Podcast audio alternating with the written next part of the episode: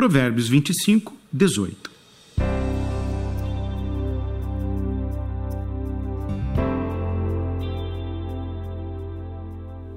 Mentir a respeito de outra pessoa faz tanto mal quanto agredi-la com um pedaço de pau, feri-la com uma espada ou atingi-la com uma flecha afiada.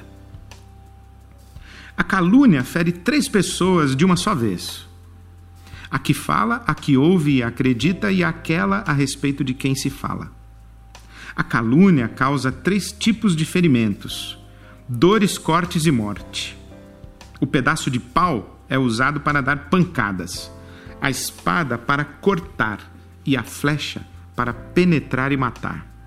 A calúnia alcança três distâncias: quem está imediatamente próximo, quem está ao redor e quem está distante. Para ferir com pau, é preciso estar muito perto. Com a espada se pode ferir a certa distância e com a flecha se pode ferir de bem longe.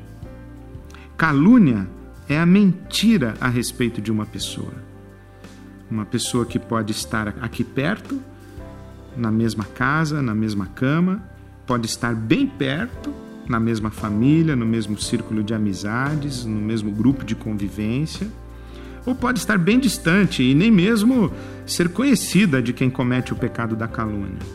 A arma, o pau, a espada ou a flecha é escolhida de acordo com quem deseja ferir ou com a profundidade da ferida que se pretende causar. Né?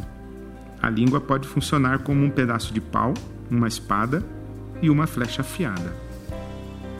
Certamente a maioria das pessoas feridas pela língua, especialmente a língua caluniosa, preferiria ter sido atingida por um pau ou uma espada. Em alguns casos, preferiria até mesmo ter sido alvejada por uma flecha de verdade.